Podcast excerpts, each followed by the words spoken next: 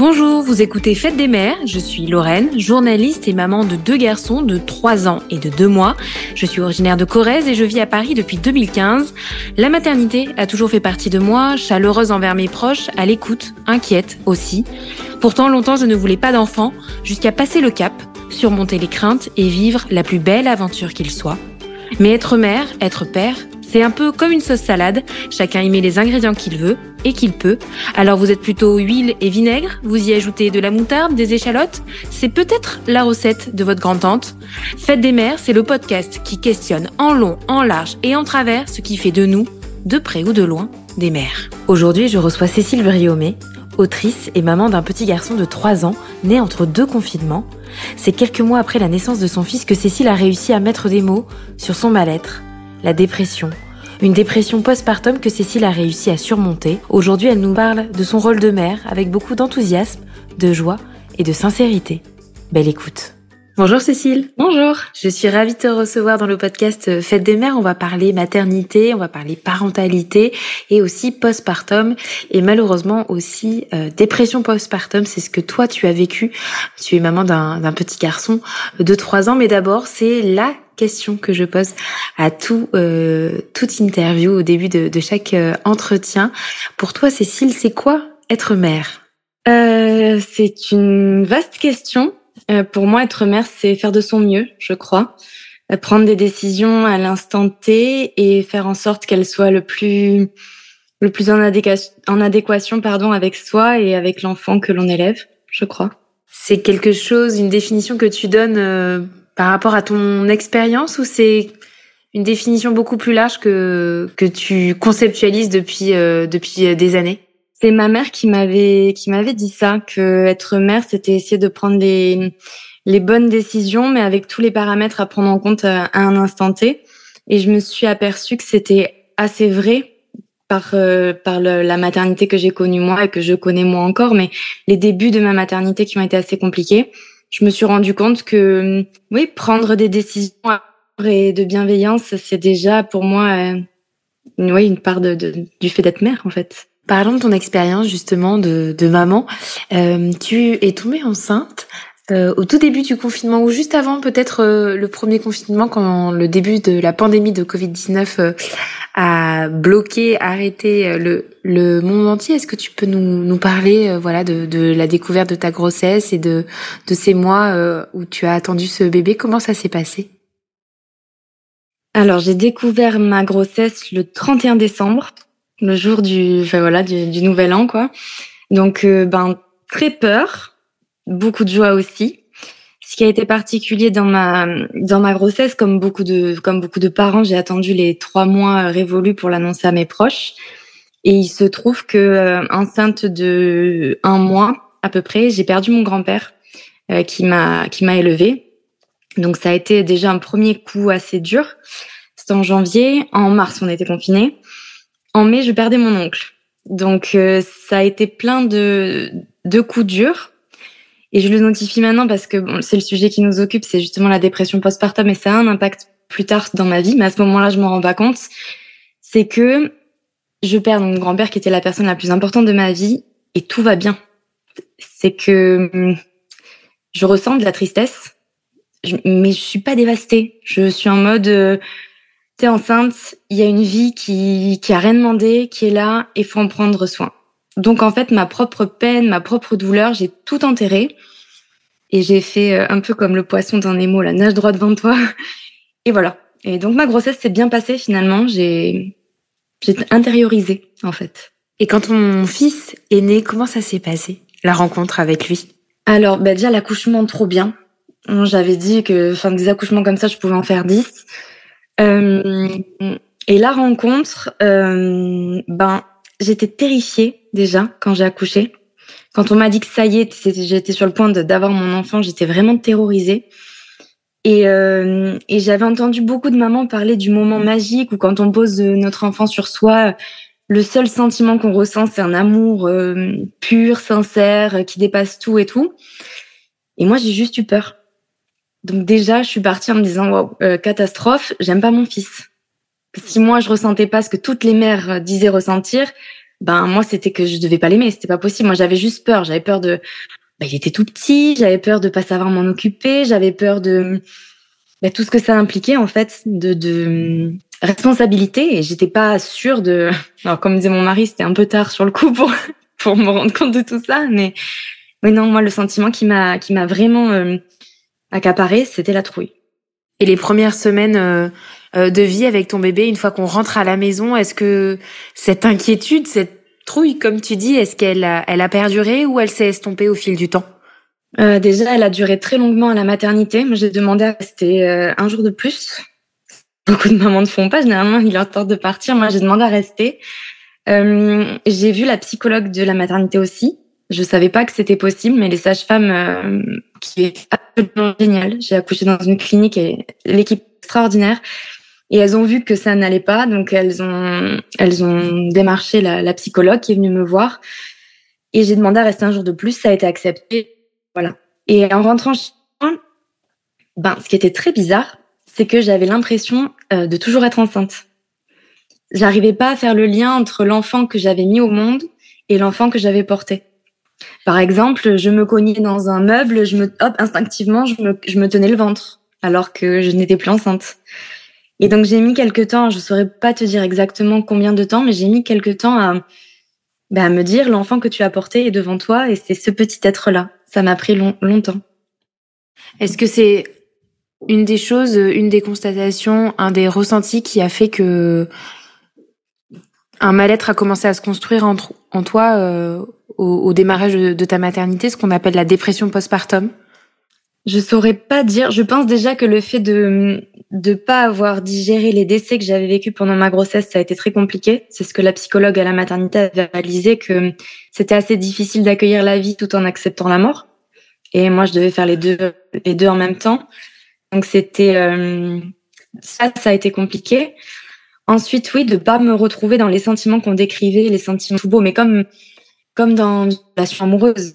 On, on, va nous parler du, du début où il y a des papillons dans le ventre, etc. Mais on dit pas que les relations évoluent, que chaque individu est différent, qu'il y a une pluralité de relations, etc. La maternité, c'est pareil. Je connais pas une mère qui pourrait dire qu'elle a exactement la même maternité qu'une autre. Enfin, on a tous des, des vécus et des ressentis différents. Et, et moi, j'étais un peu bercée au euh, c'est cool d'être mère, c'est que de l'amour, c'est tu verras les tracas on les oublie, etc. Et puis quand tu vois ton enfant, t'oublies tout. Et moi, non, j'étais déjà hyper triste de d'avoir perdu des gens que j'aimais. Euh, du coup, je me sentais paumée. On était confinés aussi. Euh, mon mari n'a pas pu assister au, au, cours de préparation à la naissance. On savait pas s'il serait là pour l'accouchement. Finalement, il a pu être là. Et je crois trois semaines après, on était reconfinés. Donc tout, tout c'est tout a joué en fait. Le climat ambiant était euh, comme pour tout le monde, il était pas fou. Et, et, puis voilà, tous les chamboulements que qu'inclut euh, le fait de devenir parent aussi. Donc euh, tout mélanger, en fait, ça ça m'a chamboulé, je crois. Quand est-ce que tu as compris que tu étais en train de faire une dépression? En fait, euh, j'ai mis beaucoup de temps à m'en apercevoir parce que euh, déjà, moi, ça me paraissait normal en fait de vivre dans ma bulle avec notre enfant, mais je me rendais pas compte que dans tout ça, en fait, c'était une bulle, mais c'était une cage dorée quoi. Parce que je sortais plus trop euh, je le confiais à personne. Euh, la première sortie de couple qu'on a pu faire avec mon mari c'était il avait neuf mois notre fils. Sinon on n'était jamais sorti euh, entre temps et, euh, et donc autour des neuf mois de, de, de notre enfant euh, mon mari m'a dit mais tu te rends compte que ça va pas. En fait il m'a juste posé cette question. Est-ce que tu te rends compte que tu vas pas bien? Et, en, et là c'est comme si tu veux il m'avait attrapé par les cheveux pour m'enlever la tête de l'eau et que je me rendais compte à ce moment-là que j'étais en train de me noyer. C'est en fait c'est à ce moment-là que ça a été très violent. Jusqu'alors je me rendais pas compte.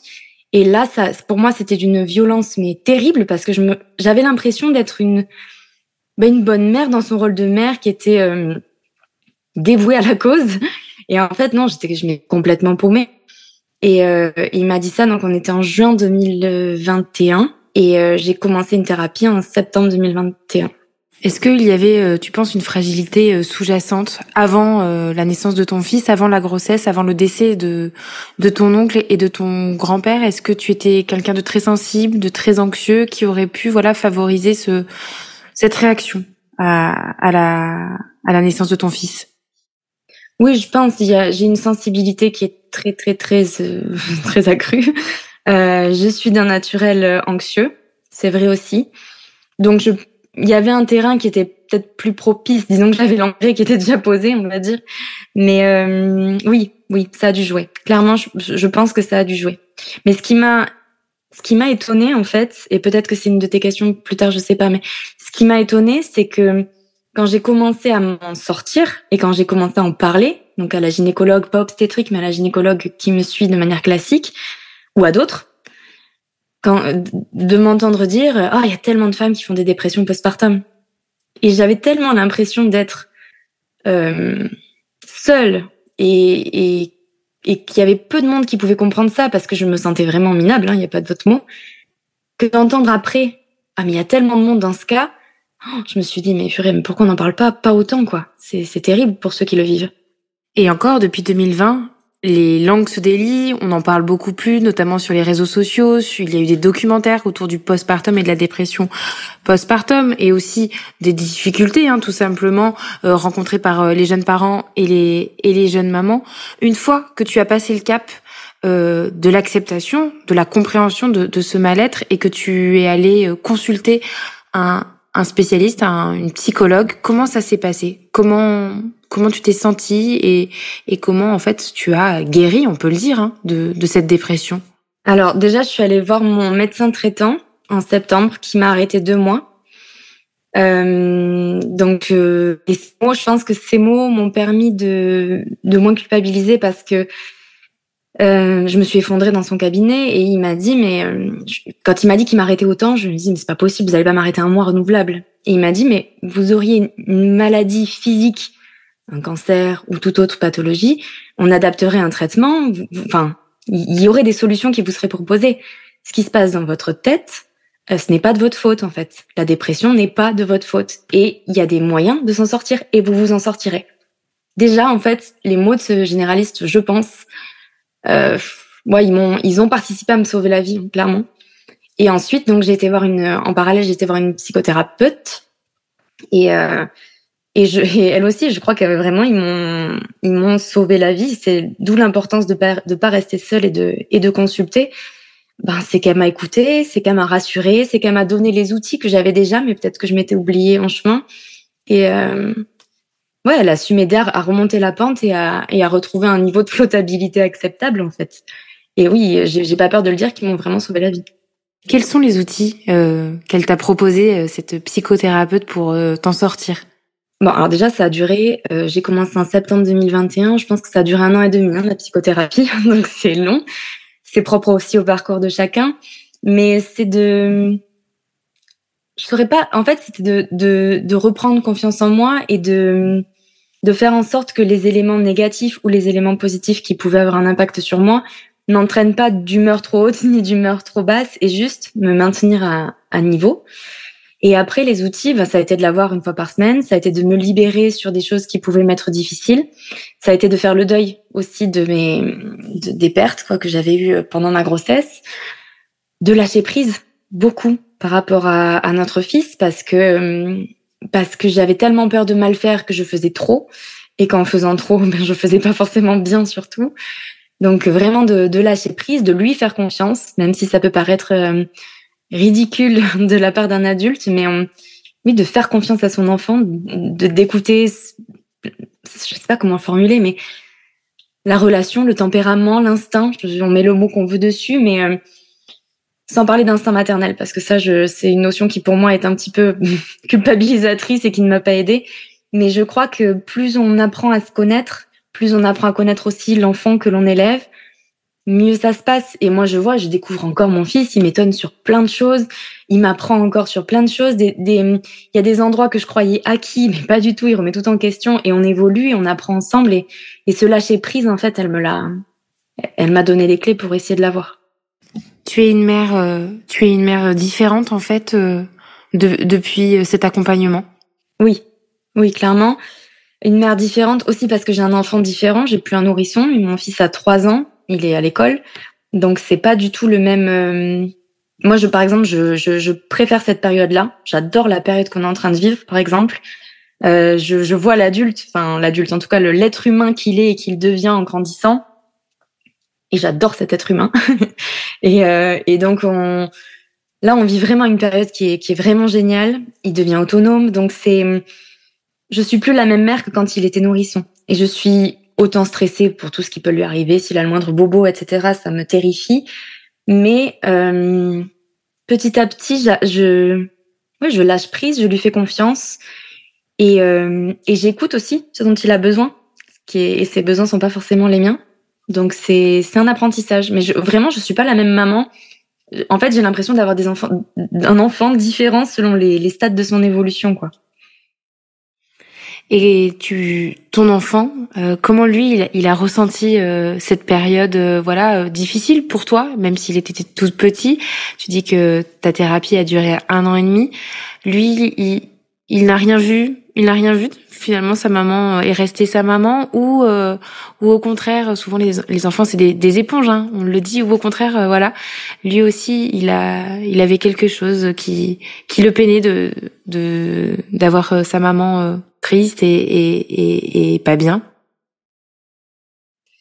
Alors, euh, je sais pas. Parce que sur un tout petit comme ça, enfin, il a jamais verbalisé. Après, quand on voit les photos de moi sur cette période-là, et pourtant mes proches me disaient qu'ils s'apercevaient que ça n'allait pas, mais quand on voit les photos de moi, je, je suis tout sourire, je suis, euh, enfin, j'ai un joli masque, quoi.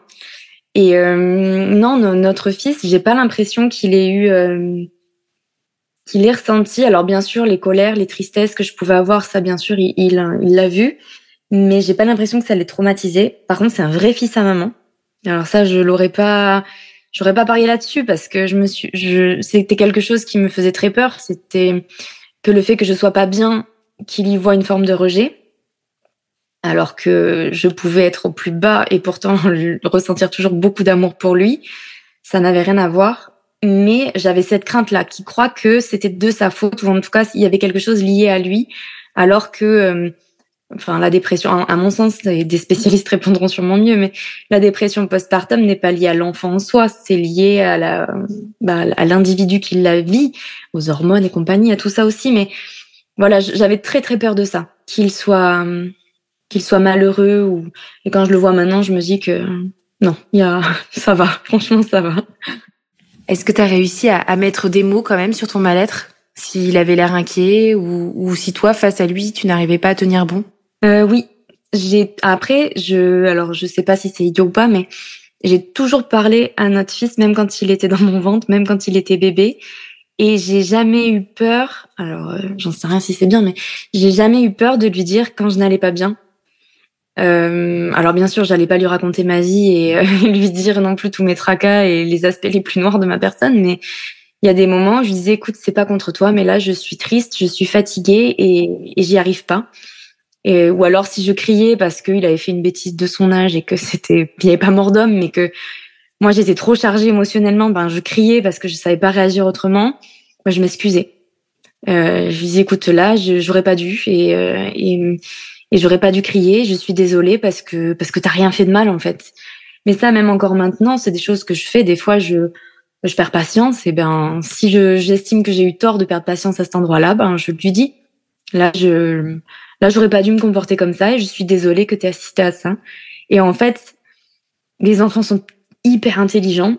Je crois qu'on sous-estime beaucoup à quel point les enfants peuvent être intelligents et, et, et empathiques hyper empathique. Si tu devais avoir un, un, deuxième enfant ou si tu devais euh, revivre cette première grossesse, ce premier accouchement et, ce premier postpartum, qu'est-ce que tu ferais euh, de différent?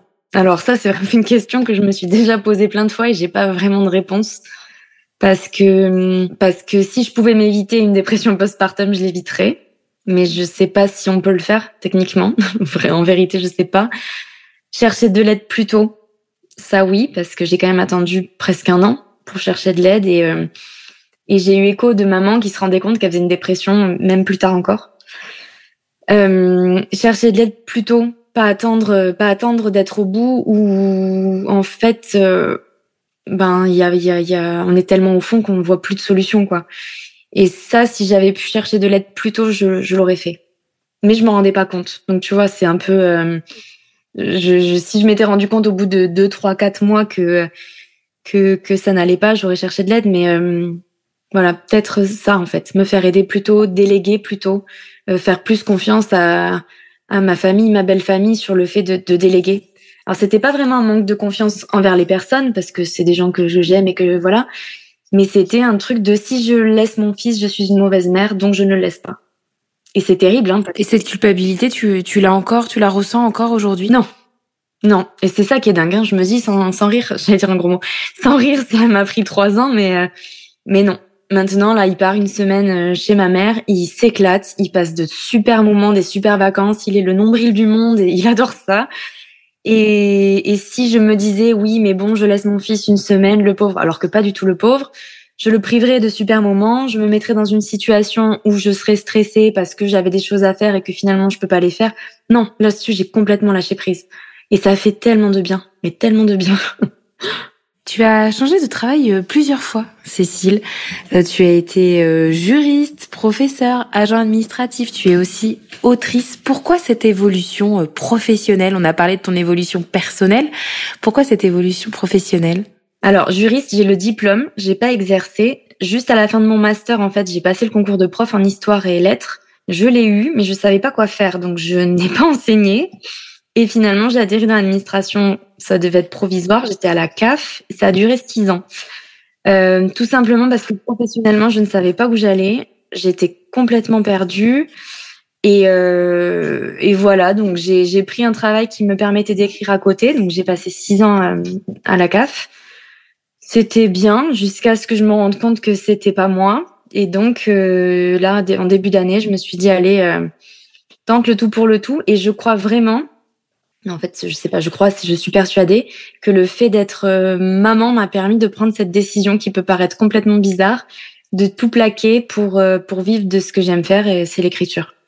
J'aurais pas eu mon fils, je sais pas si j'aurais eu ce déclic un jour. Et pourquoi En fait, la maternité t'a donné une force supplémentaire, du courage, peut-être? Bah, en fait, le fait de me dire euh, comment je veux dire à mon enfant, fais ce que tu aimes, fais ce qui te plaît, il faut que tu t'épanouisses, peu importe la voie que tu choisiras. Et à côté, moi, être dans un travail qui ne me plaît pas, qui ne, enfin, à la fin, qui correspondait plus à ce que j'étais. Mais, enfin, c'était lui passer un message différent de ce que je vivais et ça me paraissait pas cohérent. Et je me suis dit que c'était le moment en fait de lui montrer que quand on a des rêves, ben quels qu'ils soient, faut les, faut essayer de les réaliser en fait. Même si voilà, avoir un enfant, ben c'est un coût. Donc il y a des, il y a, y a c'est un coût des responsabilités, etc. Donc la démarche est peut-être plus dure en ayant un enfant, mais je ne me voyais pas ne pas essayer en fait, de ne pas lui montrer que au moins on essaie. Et les remords, les regrets, ben tant pis, on les aura pas parce qu'on aura essayé. Au début de cet entretien, je te demandais ta définition euh, de la mère, du rôle de mère. Est-ce que tu ajouterais quelque chose maintenant que tu m'as livré euh, ton témoignage, tes expériences? Peut-être euh, mère, c'est aussi un énorme chamboulement. Oui, et je crois que la, la maman, c'est celle qui aime par-dessus tout, j'ai envie de dire, parce que moi, je, enfin, je vois même quand j'étais au, au plus mal, la seule certitude que j'avais, c'était d'aimer mon fils plus que tout. Voilà. merci beaucoup, Cécile. Ben, merci, merci. À toi. merci beaucoup. Et à très bientôt. À bientôt.